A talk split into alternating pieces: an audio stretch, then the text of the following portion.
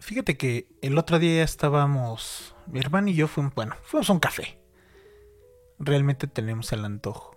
Y fuimos a un café que realmente promocionaba como de super altura, super gourmet. Se veía bastante decente, digámoslo así. De hecho, se veía un tanto viejo, pero se veía interesante.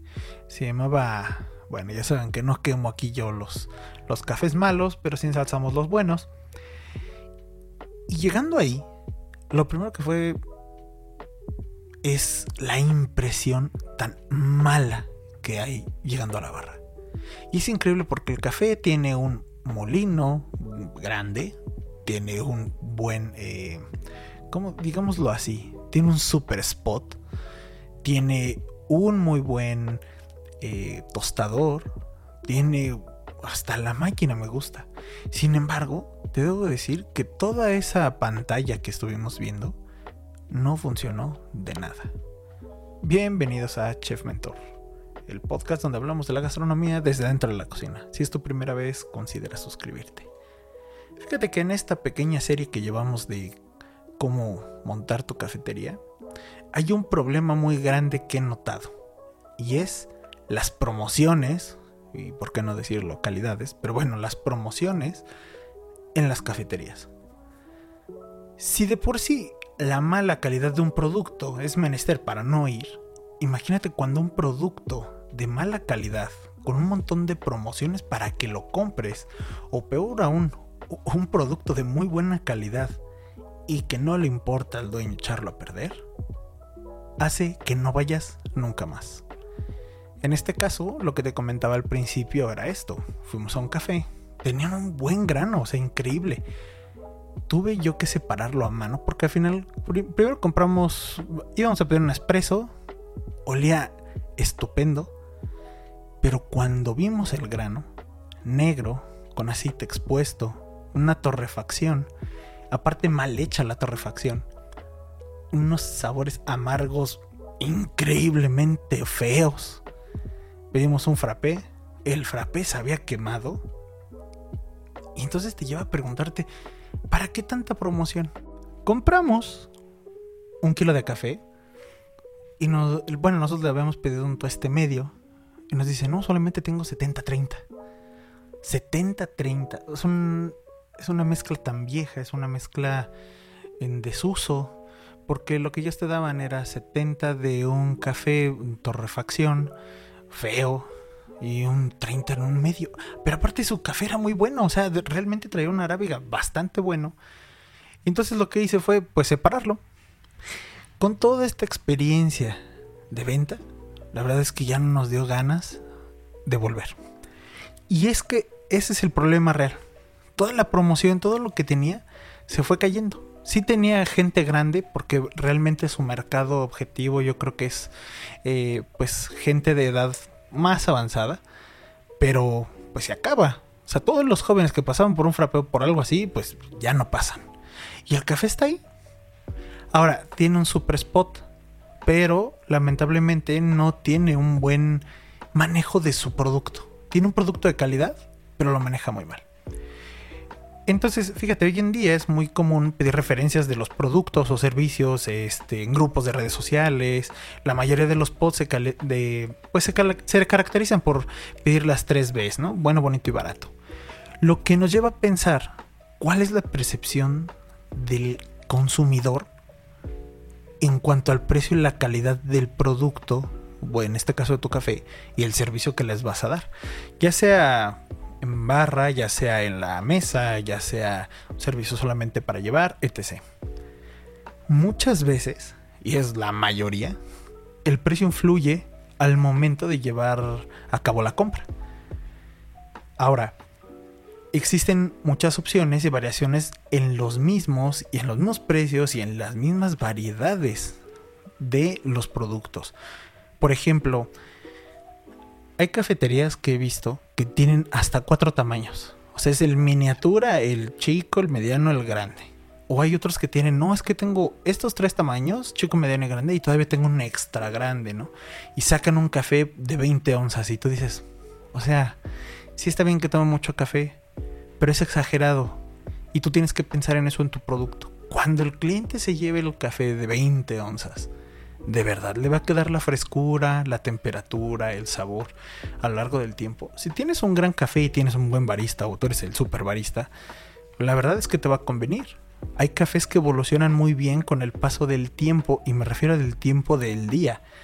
Que vamos, que el café va evolucionando en taza y en este caso eh, pues vas sacando diferente tipo de olores y aromas y sabores, perdón.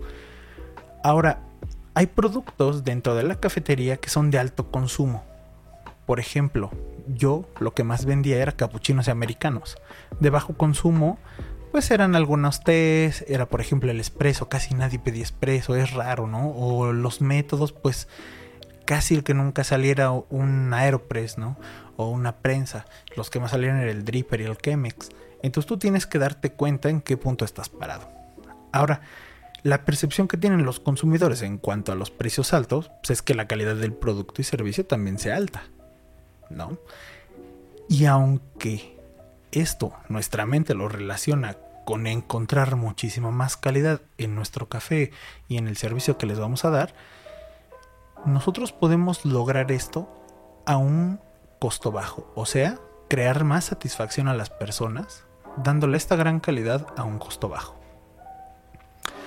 Pero para que todo esto tenga que ver y sepamos qué tan costo bajo costo alto, bueno, precio de venta bajo, precio de venta alto, más que costo, costos para nosotros, precio de ventas para las personas, hay que saber perfectamente bien qué es la competencia. La competencia es todo aquel que de oportunidad, conscientemente o inconscientemente, elija un producto, empresa, servicio sobre otro y lo cual haga que tú no generes ingresos. O sea, si yo me iba a comprar un café y de repente tuve una oportunidad de comprar, no sé, un desayuno casi por el mismo precio o agregando un poco más, pues probablemente la gente se va a empezar a ir a eso. ¿no? A, estas, por ejemplo, fondas donde te ofrecen el, eh, todo el desayuno completo por 65 pesos. Y dices, oye, pero el café te costaba 42. Bueno, pues tu competencia, aunque parezca que no, sí la es, ¿no? Esa fondilla. Ahora, ¿quién es el cliente? El cliente es todo aquel que sea su nombre o de un tercero, pase por tu negocio, compre o no en tu negocio. O sea, clientes son todos. ¿Por qué clientes son todos? Porque tú puedes pasar por una cafetería y decir, pues tal vez yo no tomo café, pero mi primo sí, mi hermano sí, mi novia sí, o ahorita no quiero pero voy a venir después. Entonces esos clientes son clientes potenciales. Ahora, ¿cuál es el problema de esto? Que nosotros tenemos que seguir dando precio y calidad aunque no te compren. Y esto es bien difícil de dar.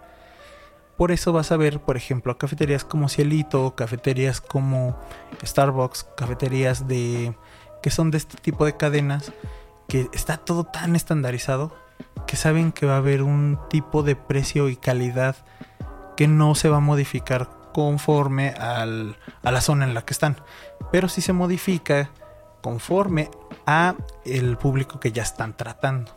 Eso sí es diferente. Y de hecho lo puedes notar, no es lo mismo comprar un café en el Starbucks del centro que comprar un café en el Starbucks de Polanco o hasta de Zona Rosa. Es muy diferente el trato. Aunque lo que es la calidad, sea muy buena, sea muy mala, realmente la van a mantener.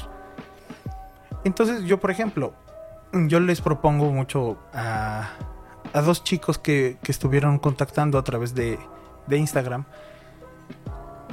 que colocaran sus respuestas pues en un papel, ¿no? Y es, tú en el negocio del café, ¿cómo eres como cliente? Así te identificas como un buen cliente del café tal vez seas solamente un bebedor, o tal vez seas un experto en el café, o solamente una persona que por antojo lo consume un bebedor de café social, o sea que vas a ir con la novia, con el novio, con los amigos, con lo que sea. Y entonces, sea cual sea, que de verdad tú sepas cómo eres como cliente del café, vas a poder empezar a dedicarte a montar el negocio del café. ¿Por qué? Porque puedes llegar a la autocrítica. Vas a ser un poco más objetivo en cómo percibes el café. Entonces, ¿cuánto estás dispuesto a pagar por él? O, por ejemplo, ¿qué es lo que influye en la compra del café?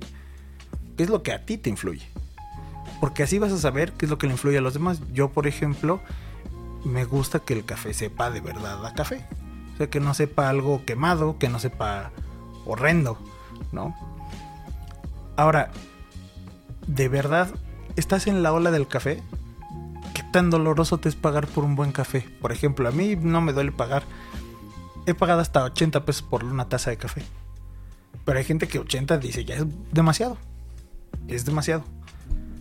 Entonces, en base a esto, ¿en qué café, en qué ola del café te encuentras? Porque hay, hay cafeterías que funcionan bastante bien en una segunda ola del café, que era el tipo Vips de hace tiempo, o el tipo Sanborns, donde te atienden, hay mucho refil. Eh, este servicio del café va más enfocado hacia lo que es todo el pues el servicio en sí, más que el cuidar el grano de café. Café de la tercera ola, bueno, donde estamos cuidando todos los sabores y aromas del café y pues tú vas enfocado más a dar un gusto o hasta catar el café con los mismos clientes. Ahora, esto te va a dar un panorama en donde estás parado y si el servicio de cafetería que vas a ofrecer de verdad se va a comparar con lo que tienes alrededor. ¿Por qué? Por ejemplo, he visto muchas cafeterías cerrar ahora en la Roma porque no se dan cuenta en qué negocio están. Si tú estás en el negocio donde es la hospitalidad del café más que del servicio del café o más que lo que es el mero sabor del café, pues po posiblemente y, y realmente es lo más probable es que quiebres. Porque las otras personas la verdad no están en ese negocio. Ellos están acostumbrados a dar un servicio de calidad en el café. Pero si tal vez eres el único, como pasaba por casa de mamá, que era una sola cafetería para toda una colonia, pues realmente no iba a haber ningún problema. Podría ser el café de lo que sea. E ibas a tener clientes porque no había cafetería cerca. O sea, tendrías que haber ido a un Vips o a unos Biscuits Obregón. Ahora, las promociones, ¿por qué siguen siendo un problema? Pues mira, después de que llevas un tiempo abierto, en, eh, o bueno, que si llevas ya un tiempo de servicio de café, un, una vez abres, puedes meter promociones del 2x1, puedes seguir este, en este tipo donde tú regalas cosas. Sin embargo, te sigues viendo barato. Y ese es el problema. Una cafetería que, o un negocio de restauración que tiene que estar regalando productos constantemente para no caer en esta pues quiebra, realmente se abarata. Y ese es un, pro, es un problema grande. Una cosa es que tú des cosas, por ejemplo, satélite, que lo que podríamos llamar es una galleta o productos complementarios, a que tú des un 2x1. Yo lo experimenté de una forma bastante mala, porque yo empecé a dar café 2x1 cuando yo abrí. Entonces mucha gente iba. Yo dije, bueno, me convendría mantener la, la promoción. No, no me convino. A la gente no le gustan las cosas gratis. Parece contraintuitivo, pero cuando te dan algo gratis, por ejemplo, en un centro comercial, la gente le huye porque piensa que hay ahí un truco, ¿no? O que algo te van a cobrar. Y es muy diferente a que tú des algo complementario a, pero que no lo anuncies. Es algo complementario, aunque no lo estés anunciando. Por ejemplo, tal vez tú sepas que cuando vas a tomar un café a ese lugar, te dan la galleta no te lo están anunciando, no te lo están prometiendo, por lo general lo hacen. Entonces se vuelve muy diferente eso a que te estén diciendo y te vamos a dar la dona gratis y te vamos a dar esto gratis y todo y esto es solamente para estar llamando gente que al final no, no llega a fidelizarse como tal en el negocio. Ahora, ¿por qué? Porque cuando tú te vas a, cuando tú te estás basando en que eres un producto barato, o cuando tú estás basando tu negocio al café en un producto barato, va a bastar solamente con que llegue un competidor que pueda producir su producto, en este caso su café, por unos pesos más barato, o mucho menos de lo que tú lo ofrezcas, y tu ventaja va a desaparecer instantáneamente. Si eso sucede, te verás forzado a recortar todos los gastos que te impiden tener el precio más bajo con el fin de recuperar esa ventaja competitiva que tenías frente a los demás. Probablemente tendrías que despedirte de dar un buen servicio, de la calidad o hasta de innovar. Si tú ibas a innovar dando otro tipo de café, si ibas a regresar con un dalgona, si ibas a regresar con otros tipos de mocas, con machas, pues tal vez ya no te va a ser tan rentable o tal vez te va a llegar a comer la competencia. Por ejemplo, eso es lo que pasó con, los Oxos y las tienditas.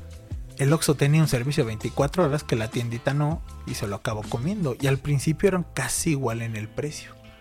Sin embargo, el hecho de que la gente pudiera tomar las cosas y llevárselas y que no estuviera esperando al tendero que lo atendiera, valga la redundancia, lo que sucediera es que la gente se empezó a ir a los Oxos. Entonces, por cada Oxo que ponían, desaparecían tres o cuatro tienditas. Ahora, pues lo más oscuro que vas a encontrar de esto, de, de, un negocio barato y de baja calidad, porque pues muchos lo he visto que lo hacen, ya cuando ven que les empieza a llegar el agua al cuello a estas cafeterías, pues deja tú de que ya no vas a poder regalar algo, o ya no vas a poder complementar sino que vas a tener que empezar o a diversificarte o a invertir en marketing o puedes hacer algo que hacen pues algunas cafeterías alrededor del mundo y que creo que la verdad es una ventaja que muy pocos negocios pueden hacer y una cafetería sí puede. Que es em, regalar la taza o bueno, venderte la taza, el termo, y te dan un número limitado de refill gratis. Eh, eso vuelve a los clientes fieles. O sea, a mí me llegaron a traer hasta una olla para café, no es mentira. Pero, por otro lado, le descuentan el precio del desechable al cliente. Ahora, el sentimiento de satisfacción o felicidad que puedes encontrar en un producto que tú des de alta calidad, pues no se va, no se va a comparar con ese precio relativamente bajo que dan los demás.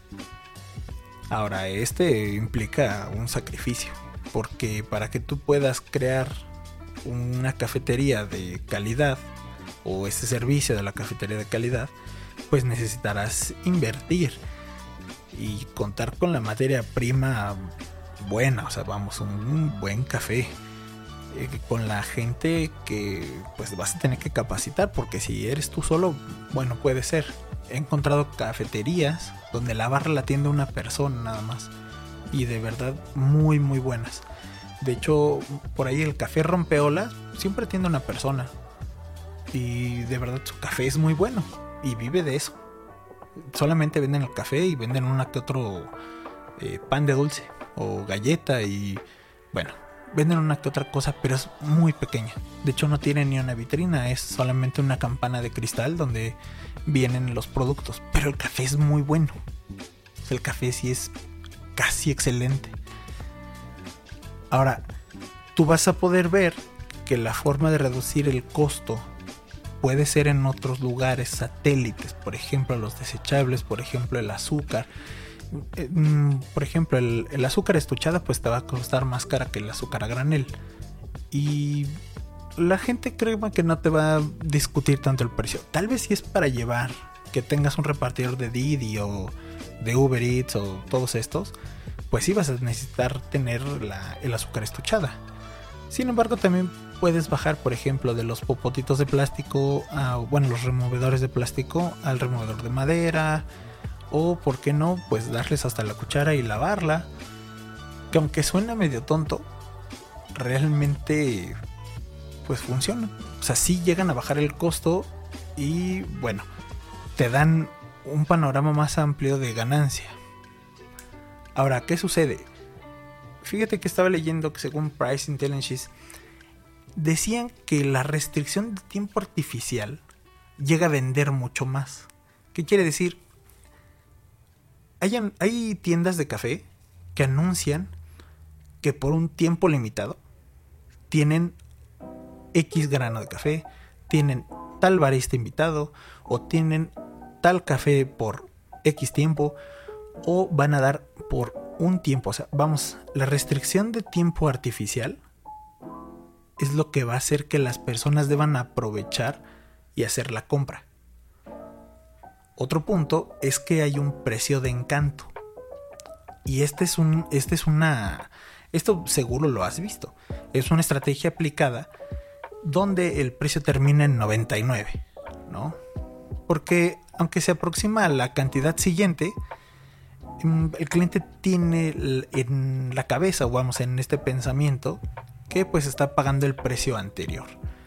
No se recomienda mucho en restaurantes, sin embargo sí en todos los satélites. No es lo mismo que te cueste una galleta 6,99 a 7 pesos. Pero en el café no se recomienda. ¿Por qué? Porque los productos principales, por, lo general, puedes acabarlo en 9 o lo puedes acabar en 5 o en 7. Números cerrados ya son precios más eh, costosos, digámoslo así. Ahora, la apariencia del precio pues tiene que ver con este último punto y es donde tú como restaurante quitas todos los decimales. ¿Por qué? Porque el cerebro va relacionando la mayor cantidad de números escritos con un mayor costo. O sea, no es lo mismo que veas 15.99 a 16 pesos. Entonces sí es, el cerebro dice, ah, 16, se acabó. Fíjate cómo actúa diferente en el proceso del el producto principal al proceso de un producto satélite. Porque la esencia en sí de ir por café, pues es el café mismo. No es ir a comprar solamente una galleta. No sé si me doy a entender. Ahora, ¿por qué le quitamos este tipo de, de centavos o de precios a, a las cosas? Pues para hacerlas atractivas. ¿Qué es lo que debemos hacer? Pues primero que nada, ver qué estamos ofreciendo en realidad. Porque los dos casos, por ejemplo, que hemos visto, y de hecho te lo comento de nuevo, el, café al que fuimos mi hermano y yo, pues te dabas cuenta que como teniendo todo para hacer las cosas bien las hacen mal. O sea, tiene...